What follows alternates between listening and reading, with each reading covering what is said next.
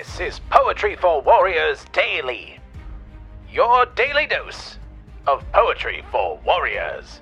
And here's your host, Joshua David Ling. 7. The Duty of a Prince. One evening in the palace, while rain poured down outside, Silas found Serena in the kitchen, so he pulled her aside. Into a side room he took her, where they could speak privately. How are you, my mute miss? Are you wandering idly? Serena smiled and shook her head, and he could tell she was listening. Her eyes did not wander as they sometimes did, and her eyes were glistening. I have news for you of great importance. I am soon to be wed. Serena's smiling, glistening eyes looked like they were suddenly dead. She sat on a couch and Silas sat too.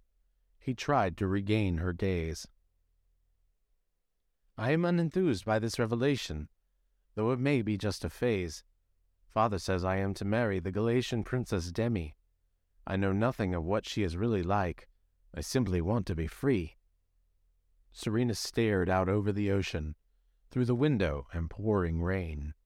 Silas never knew what she was thinking, though he could see she was in pain. He held her hand and looked with her, over the water's waves. I know how upsetting this is, to not know where I'll be. I'm every bit as upset, too, to have everything planned out for me.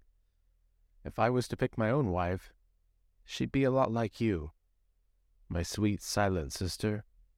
Thank you for all that you do. Serena hugged him forcefully and said a prayer for him, hoping Creator would make him happy, though everything looked grim. He hugged her back and they sat together without another word. And as tears filled Serena's eyes, her vision of her world blurred. This has been Poetry for Warriors Daily. For more, visit joshuadavidling.com.